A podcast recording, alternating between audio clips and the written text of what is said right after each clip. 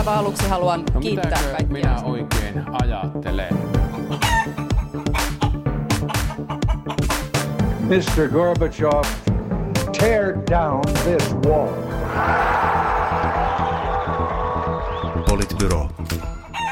Tämä on Politbyro ja Ellun Kanojen kanssa yhteistyössä tehtävä eduskuntavaali erikoisjakso ja niistä kahdeksas. Ja tänään meillä on RKPstä Iida Schauman ja lisäksi studiossa tietysti vakionaamat eli Sini Korpinen, Moikka. Juha Töyrylä Moi moi. sekä minä eli Matti Parpala. No RKP on tulossa, tulossa ehkä takaisin hallitukseen ensi kaudella vai onko?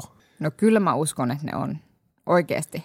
Jos, mä, mun on niin kuin, että tavallaan selvästi se, että RKP ei ollut mukana tässä hallituksessa liittyy Timo Soiniin ja hänen niin kuin ihmeellisiin antipatioihin, niin sanottuja takiaispuolueita. Oh the irony. Mutta kiinnostavaa on siis kuulla Iidalta siitä, että mitä hän itse ajattelee oman puolueen roolista ja näkemisestä, nä, tavallaan näkymisestä tällä hetkellä, koska Karl Haglund pystyy varmaan kyllä monella tavalla hyödyntämään sen omaan persoonansa ja siihen tavallaan omaan tyyliin liittyvän, liittyvän ää, kaikki ne hyvät puolet niin kuin puolueen hyväksi, niin on jännittävää nähdä, että RKP on hiljentynyt aika paljon. Niin RKP ei selkeästikään sovittaa oppositiorooli tai ainakaan siihen ei ole vielä niin kuin totuttu millään tavalla. Ja, ja mä oon samaa mieltä siitä, että, että Haaglund kykeni tuomaan näkyvyyttä omalla persoonallaan, mutta nykyinen puheenjohtaja siihen selkeästikään ei kykene, mikä on johtanut siihen, että, että puolue on kyllä niin kuin melkoisessa paitsiossa. Ainoastaan se on näkynyt, näkynyt niin kuin muutamissa tavallaan niin kuin ruotsinkielisten palvelukysymyksissä, jotka on niin kuin ehkä linkittynyt lähinnä tähän niin kuin isoon, isoon niin kuin sote-uudistukseen, mutta muuten hyvin, hyvin näkymätön, näkymätön kausi, mutta eipä sillä toisaalta ihan hirveän suurta merkitystä tuohon niin kuin puolueen kannatukseen olevan, että, että varmaan se näkyvyys sitten, sitten niin kuin ruotsinkielisen väestön osan omissa medioissa on, on tota, tai suomen ruotsinkielisissä medioissa on, on sitten kuitenkin säilynyt. Mm, ja tietysti niin kuin oppositiossa on ollut aika hankalaa tänä, tällä kaudella myöskin näkyä ottaa huomioon, että, että siellä on kuitenkin sitten, sitten neljä muutakin puoluetta tällä kertaa ja, ja aika monella niistä on aika paljon sanottavaa ja, ja aika niin kuin kärkkäitä mielipiteitä ja RKP ei ole ehkä tunnetuin niistä sitten kaikkein kärkkäimmistä irtiotoistaan, mitä nyt on ja varsinkaan nyt sitten vielä nykyinen puheenjohtaja tosiaan.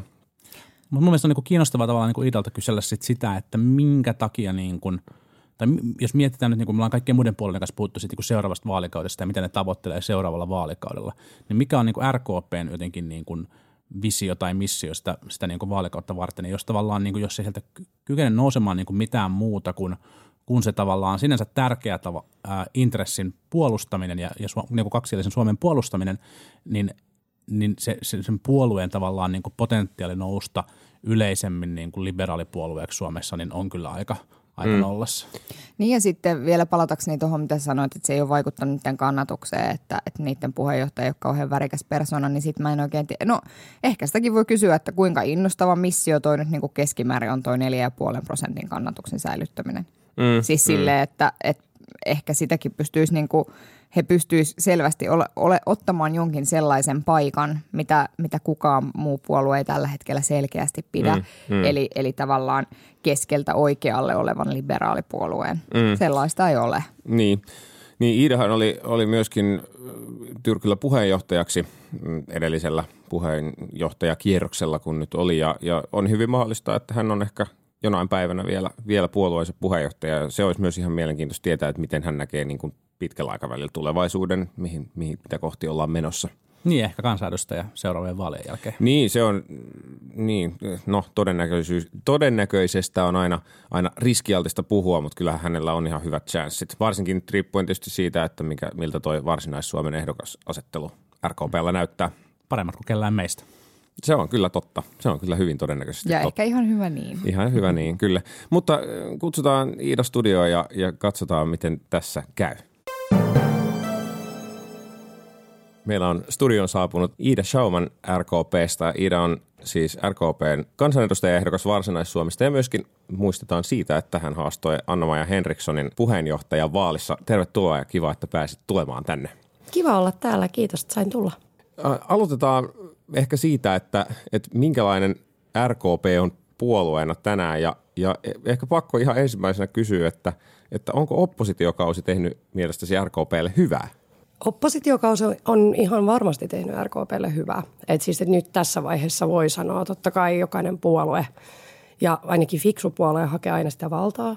Et, et kun puhutaan politiikasta ja päättäjistä ja syytetään päättäjiä siitä, että haetaan valtaa, niin mä en ole koskaan ymmärtänyt tätä kritiikkiä. Ehkä mun näkökulmasta se on todella luonnollista, että niin tekee. Jos haluaa vaikuttaa äänestäjien asioiden puolesta, niin pitää siinä hallituksessa tai, tai, tai kuitenkin niin kuin vallassa olla ja silloin pystyy vaikuttamaan.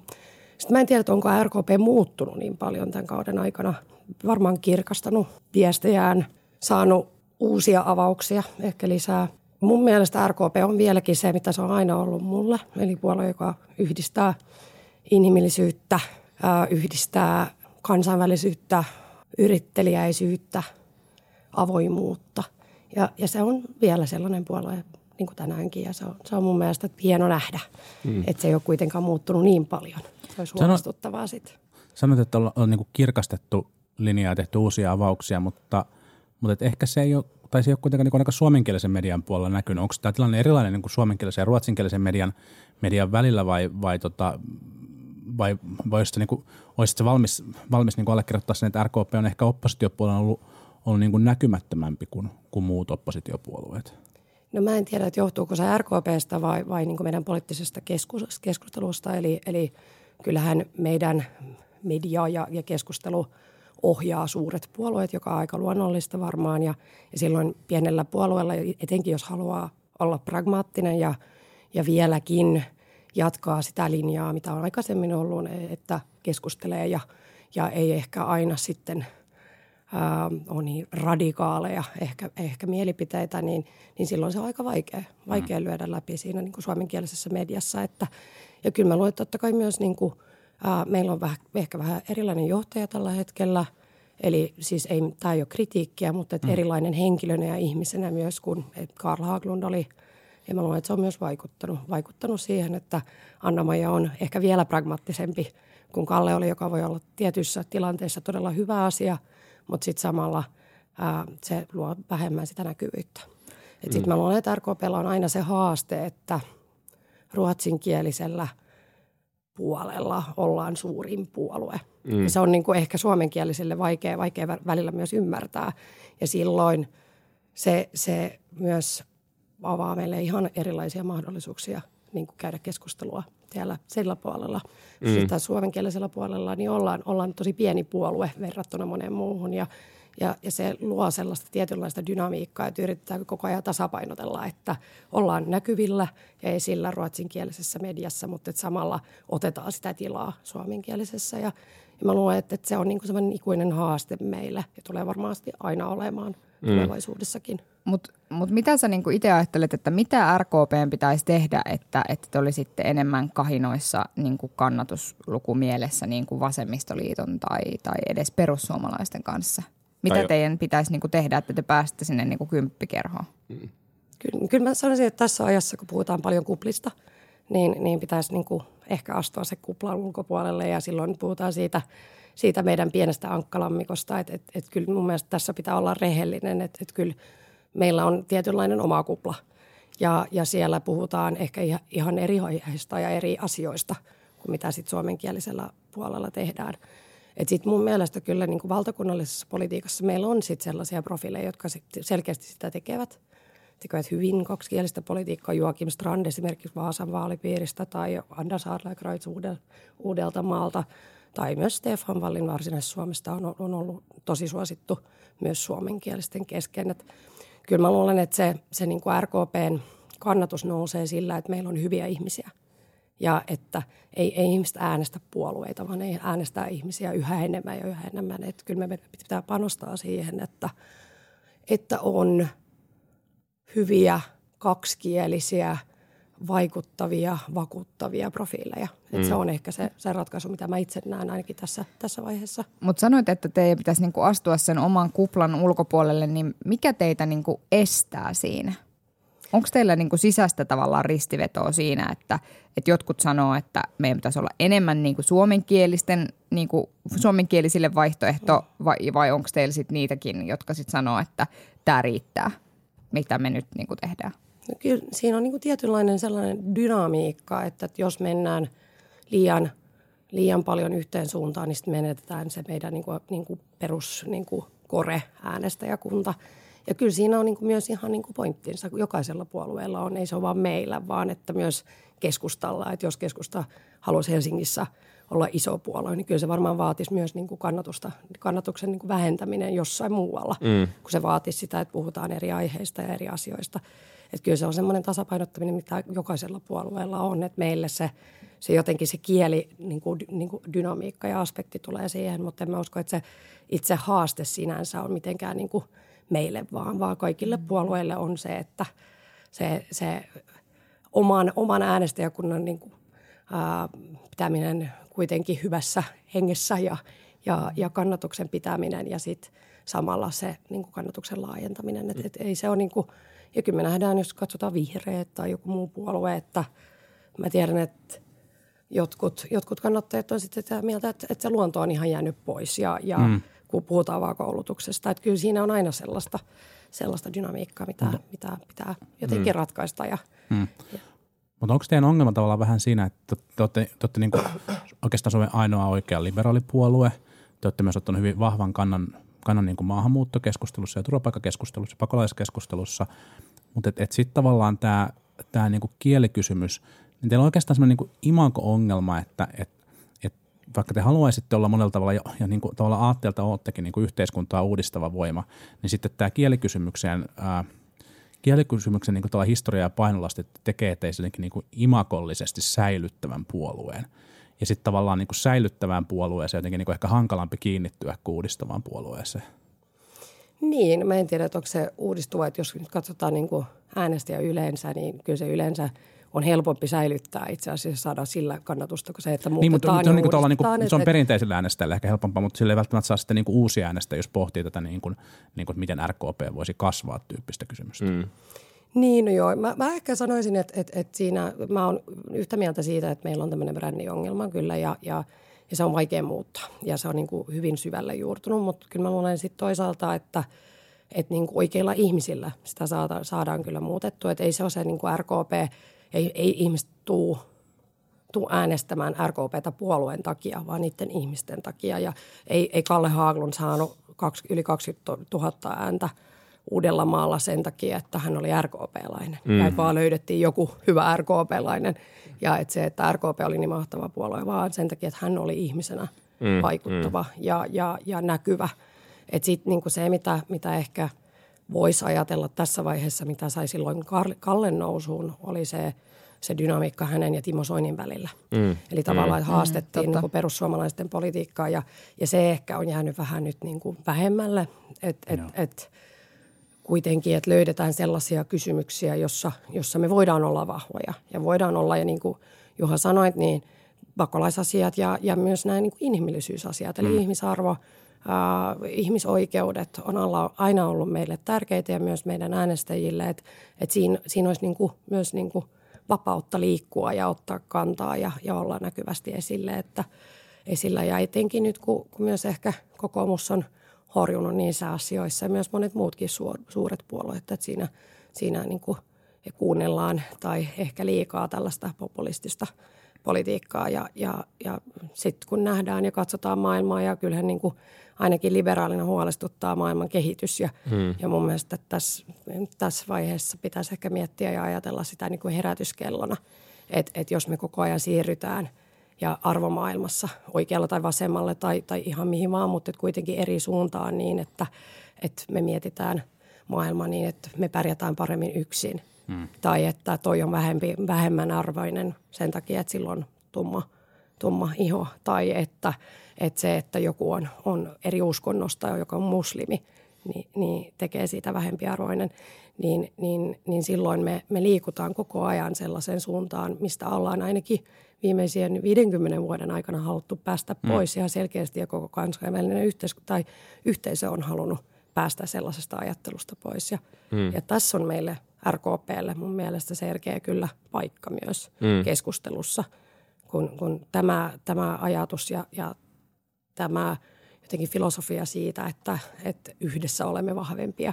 Se voi kuulostaa kliseeltä, mutta se on kuitenkin ohjannut meidän, meidän toimintaa ja meidän politiikkaa hyvin pitkään. Kun se horjuu, niin, niin RKP voisi olla se vahva ääni, joka ainakin pitää siitä kiinni. Mm.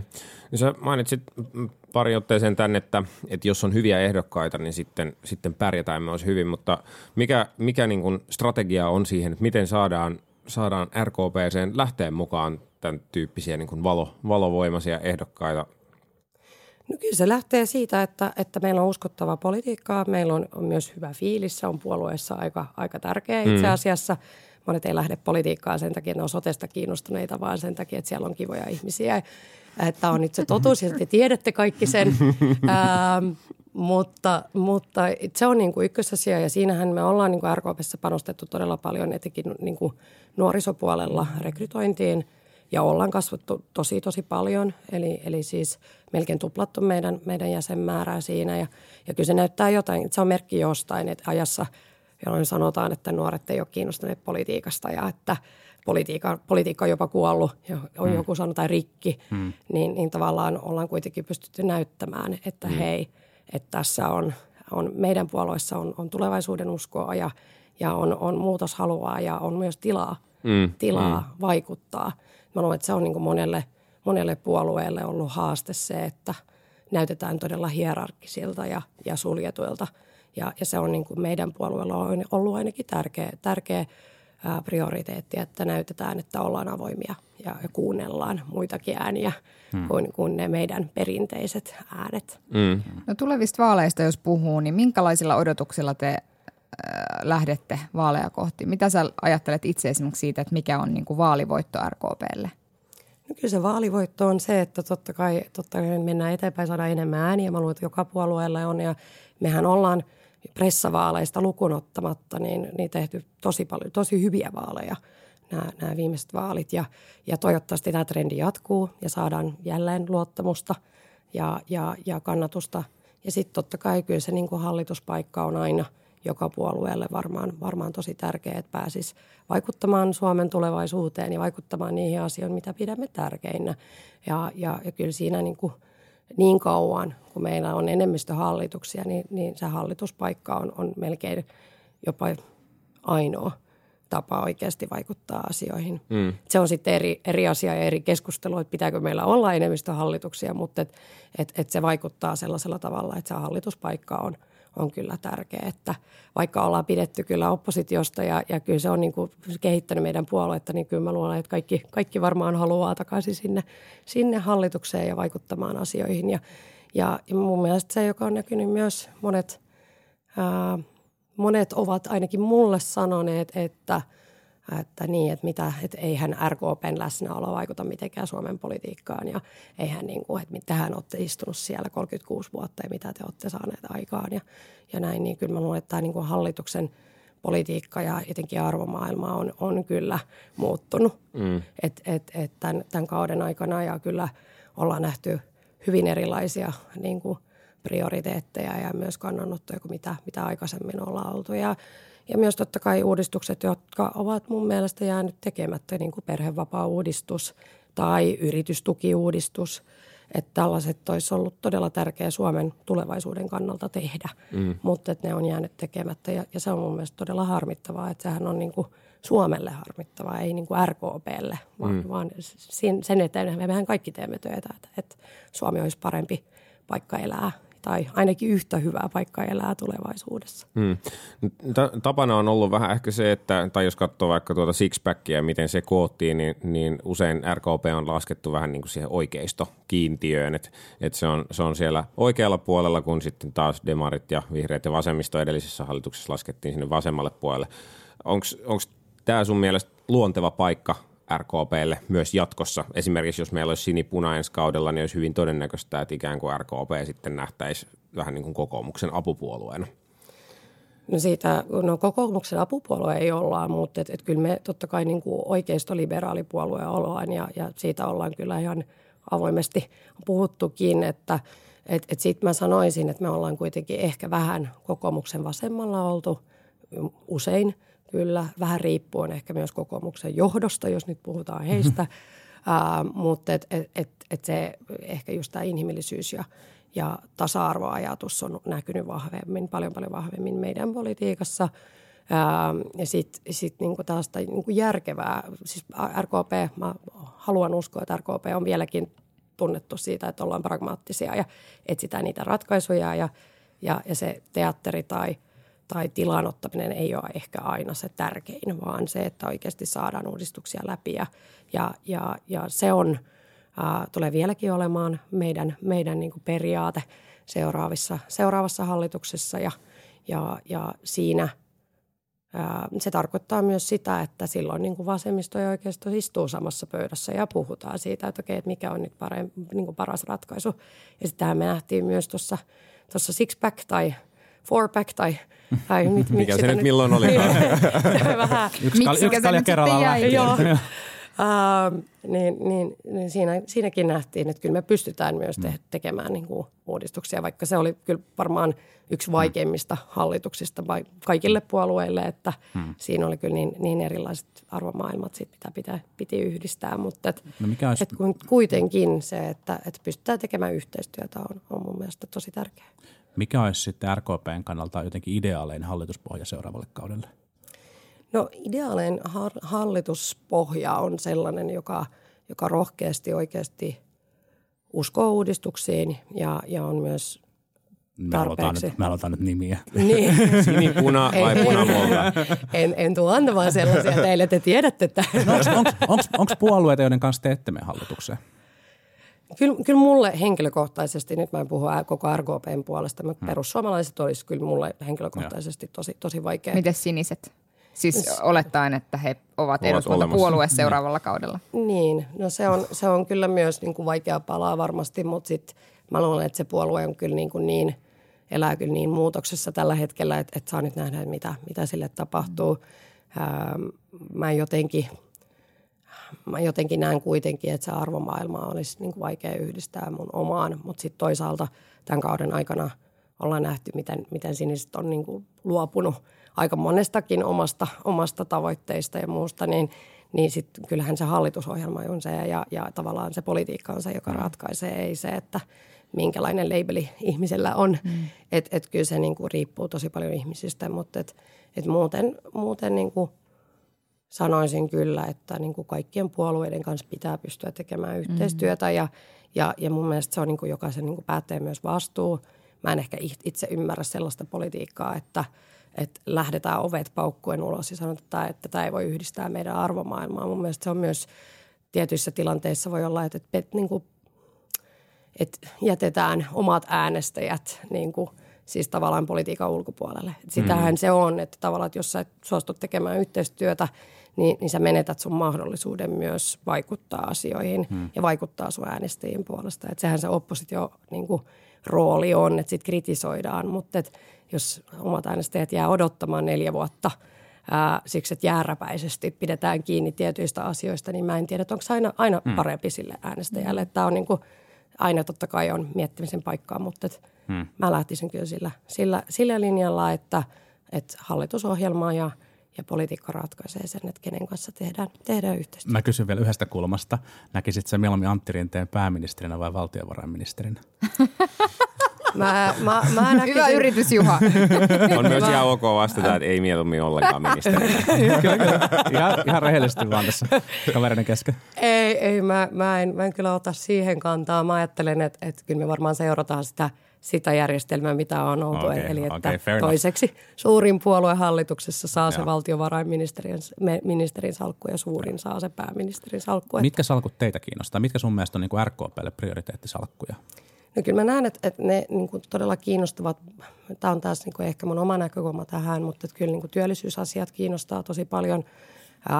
Sillä puolella on myös todella paljon uudistuksia, että tarvitaan – Ähm, totta kai siellä mennään myös niin kuin STM-puolelle, eli puhutaan sosiaaliturvauudistuksesta tai, tai yritystukiuudistuksesta tai työmarkkinauudistuksista, niin näähän, näähän menee vähän, vähän niin kuin kumman, kummankin tontille. Sitten mun mielestä koulutusasiat todella tärkeät, aivan ratkaisevia Suomen tulevaisuuden kannalta, että meillä on vahva osaaminen tässä maassa ja, ja korkea koulutustaso, sillä me pystytään kilpailemaan maailmalla – ja sitten sit kyllä niin kuin mulle henkilökohtaisesti se puolustusministeri salkku on myös tosi kiinnostava. Se on ollut meille meille totta kai pitkään, ää, pitkään ää, semmoinen perinne, että RKP on monta kertaa ollut se puolustusministerin salkku, mutta että se on älyttömän tärkeä niin kuin tulevaisuudessa ja mun mielestä jotenkin tuntuu tällä hetkellä vielä tärkeämmältä kuin mitä aikaisemmin. Me nähdään maailman kehitys ja maailman tilannetta, että miten, miten me vastaamme siihen. Ja puolustus on paljon enemmän kuin se, että on aseita ja on, on mm. armeija, mm. vaan puhutaan siitä, mm. siitä kansainvälisyydestä ja, ja siitä, että miten tehdään yhteistyötä tulevaisuudessa ja ratkaistaan yhdessä mm. kriisejä ja konflikteja ja, ja tällaisia mm. ilmiöitä. Ja tietysti myös se, että mitä ikään kuin sisäisessä turvallisuudessa tapahtuu, että sekin on kiinnostavaa. Mm. Sä oot tässä puhunut paljon erilaisista uudistuksista. Tässä on vilahtanut keskustelussa perhevapaa-uudistus, yritystuki-uudistus, sotu-uudistus, työllisyysuudistus. Äh, jos sun pitäisi nimetä kaksi sellaista asiaa, jotka seuraavan hallituksen täytyy ehdottomasti saada aikaiseksi, niin mitkä ne olisi? No olettaen, että sote on, on mennyt läpi, joka on tietysti suuri mm, kysymys. Rohkea oletus. Joo, mä tein, tein viime hallituskaudella sen viime, viime sote-uudistuksen kanssa työtä, niin, niin mä en ehkä ihan niin uskoisi, että se menee, mutta et, saa nähdä, saa nähdä. Tämä on niin tämmöinen jännä paikka. Mutta jos, jos se ei menisi, niin se on ehdottomasti yksi, yksi tärkeimmistä.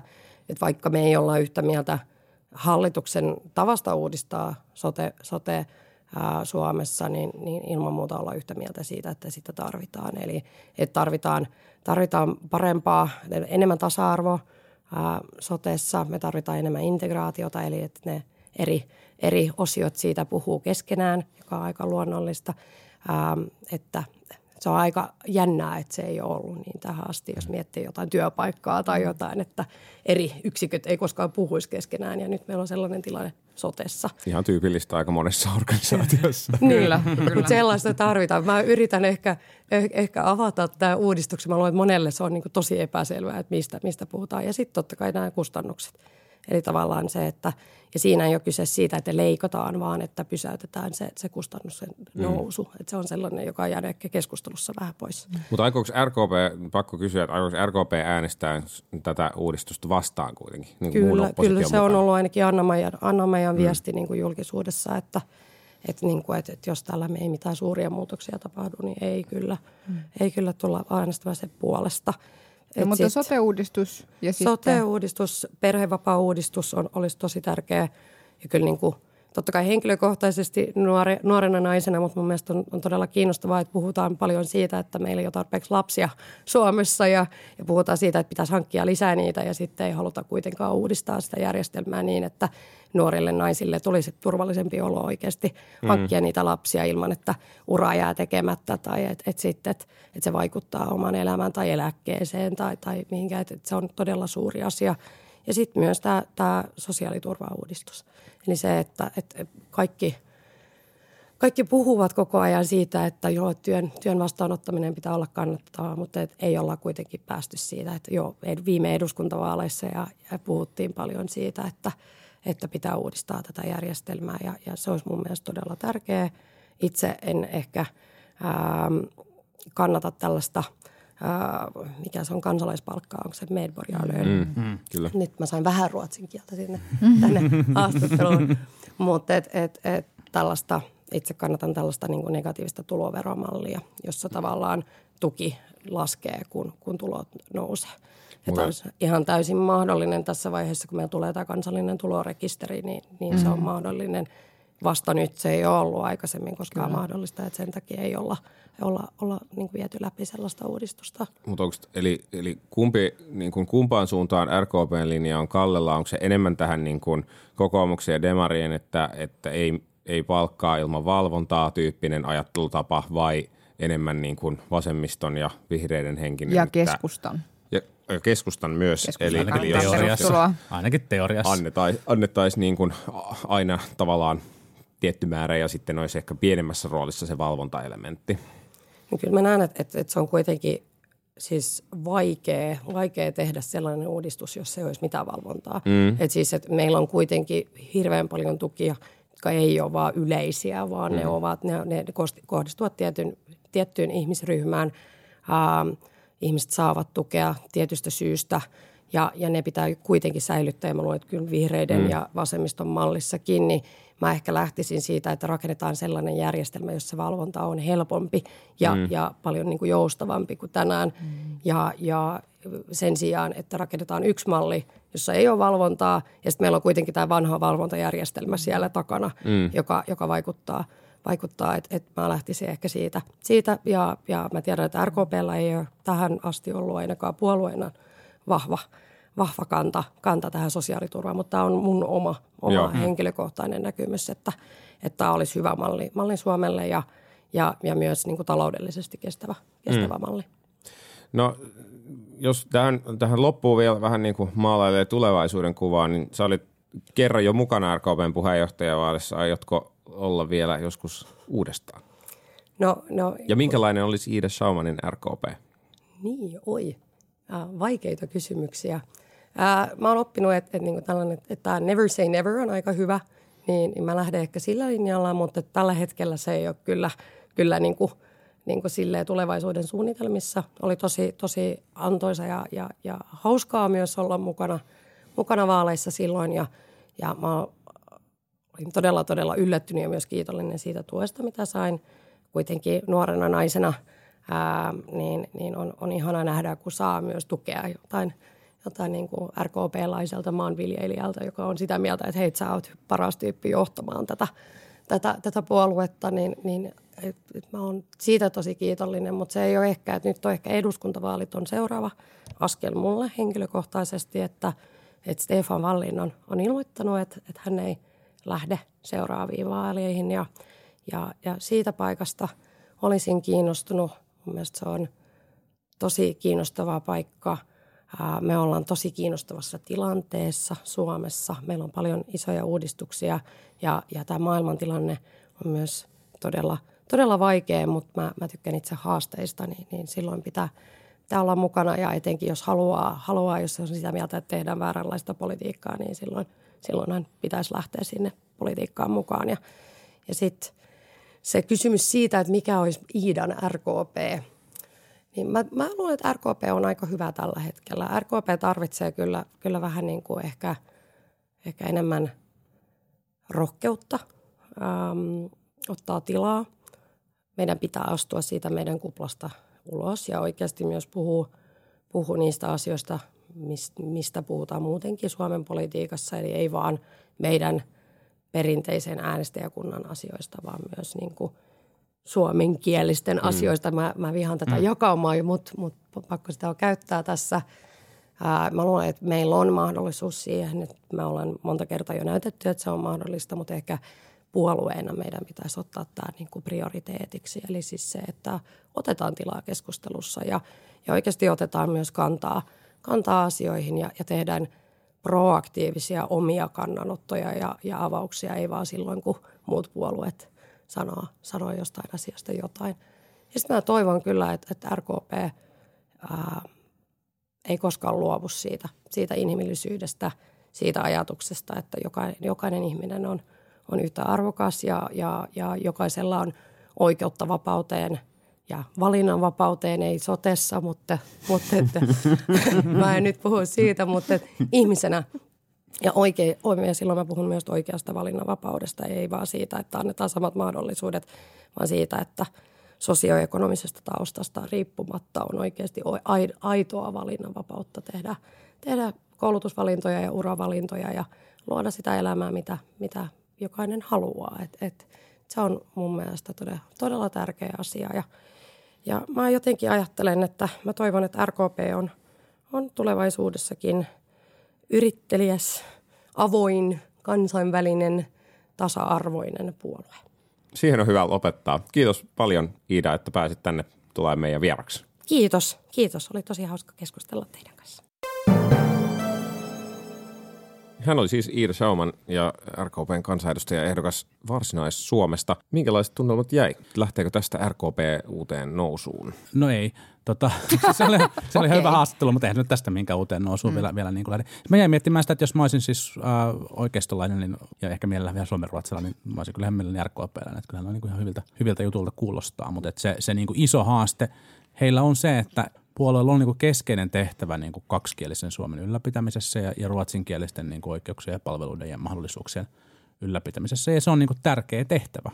Mm. En ole sitä niin kuin väheksymässä ollenkaan, vastoin. Mutta et, et se, se luo niistä säilyttävän puolueen tai se antaa niin kuin säilyttävän puolueen imankon. Ja tämä on se mun mielestä niin kuin keskeinen syy siihen, minkä takia liberaalioikeistolaiset ei ole niin kuin laajemmin voinut löytää RKPtä omaksi puolueeksi. Tämä on, tämä on mun mielestä syy, minkä takia niin kuin maahanmuuttoon positiivisesti suhtautuvat ja, ja niin kuin nykyistä turvapaikkapolitiikkaa ja, ja, ja pakolaispolitiikkaa vahvasti kritisoivat ihmiset ei ole voinut löytää laajemmin RKPtä omana mm. puolueenaan. Mun niin. mielestä Iidan analyysi myös siitä, että niin, niin kuin, kyse on heillä myös vahvasti henkilöistä, niin on sinänsä kyllä ihan, ihan mm. oikein on, mutta kyllä siis, ja se, mutta se tavallaan, kun hän sanoi, että ihmiset äänestää nykyään yhä enemmän ihmisiä eikä puoluetta, niin se on niin kuin osittain totta ja sitten taas niin kuin ei. Että onhan edelleen edelleen paljon ihmisiä, jotka äänestää demareita, koska ne on aina äänestänyt demareita, tai kokoomusta, koska ne on aina äänestänyt kokoomusta.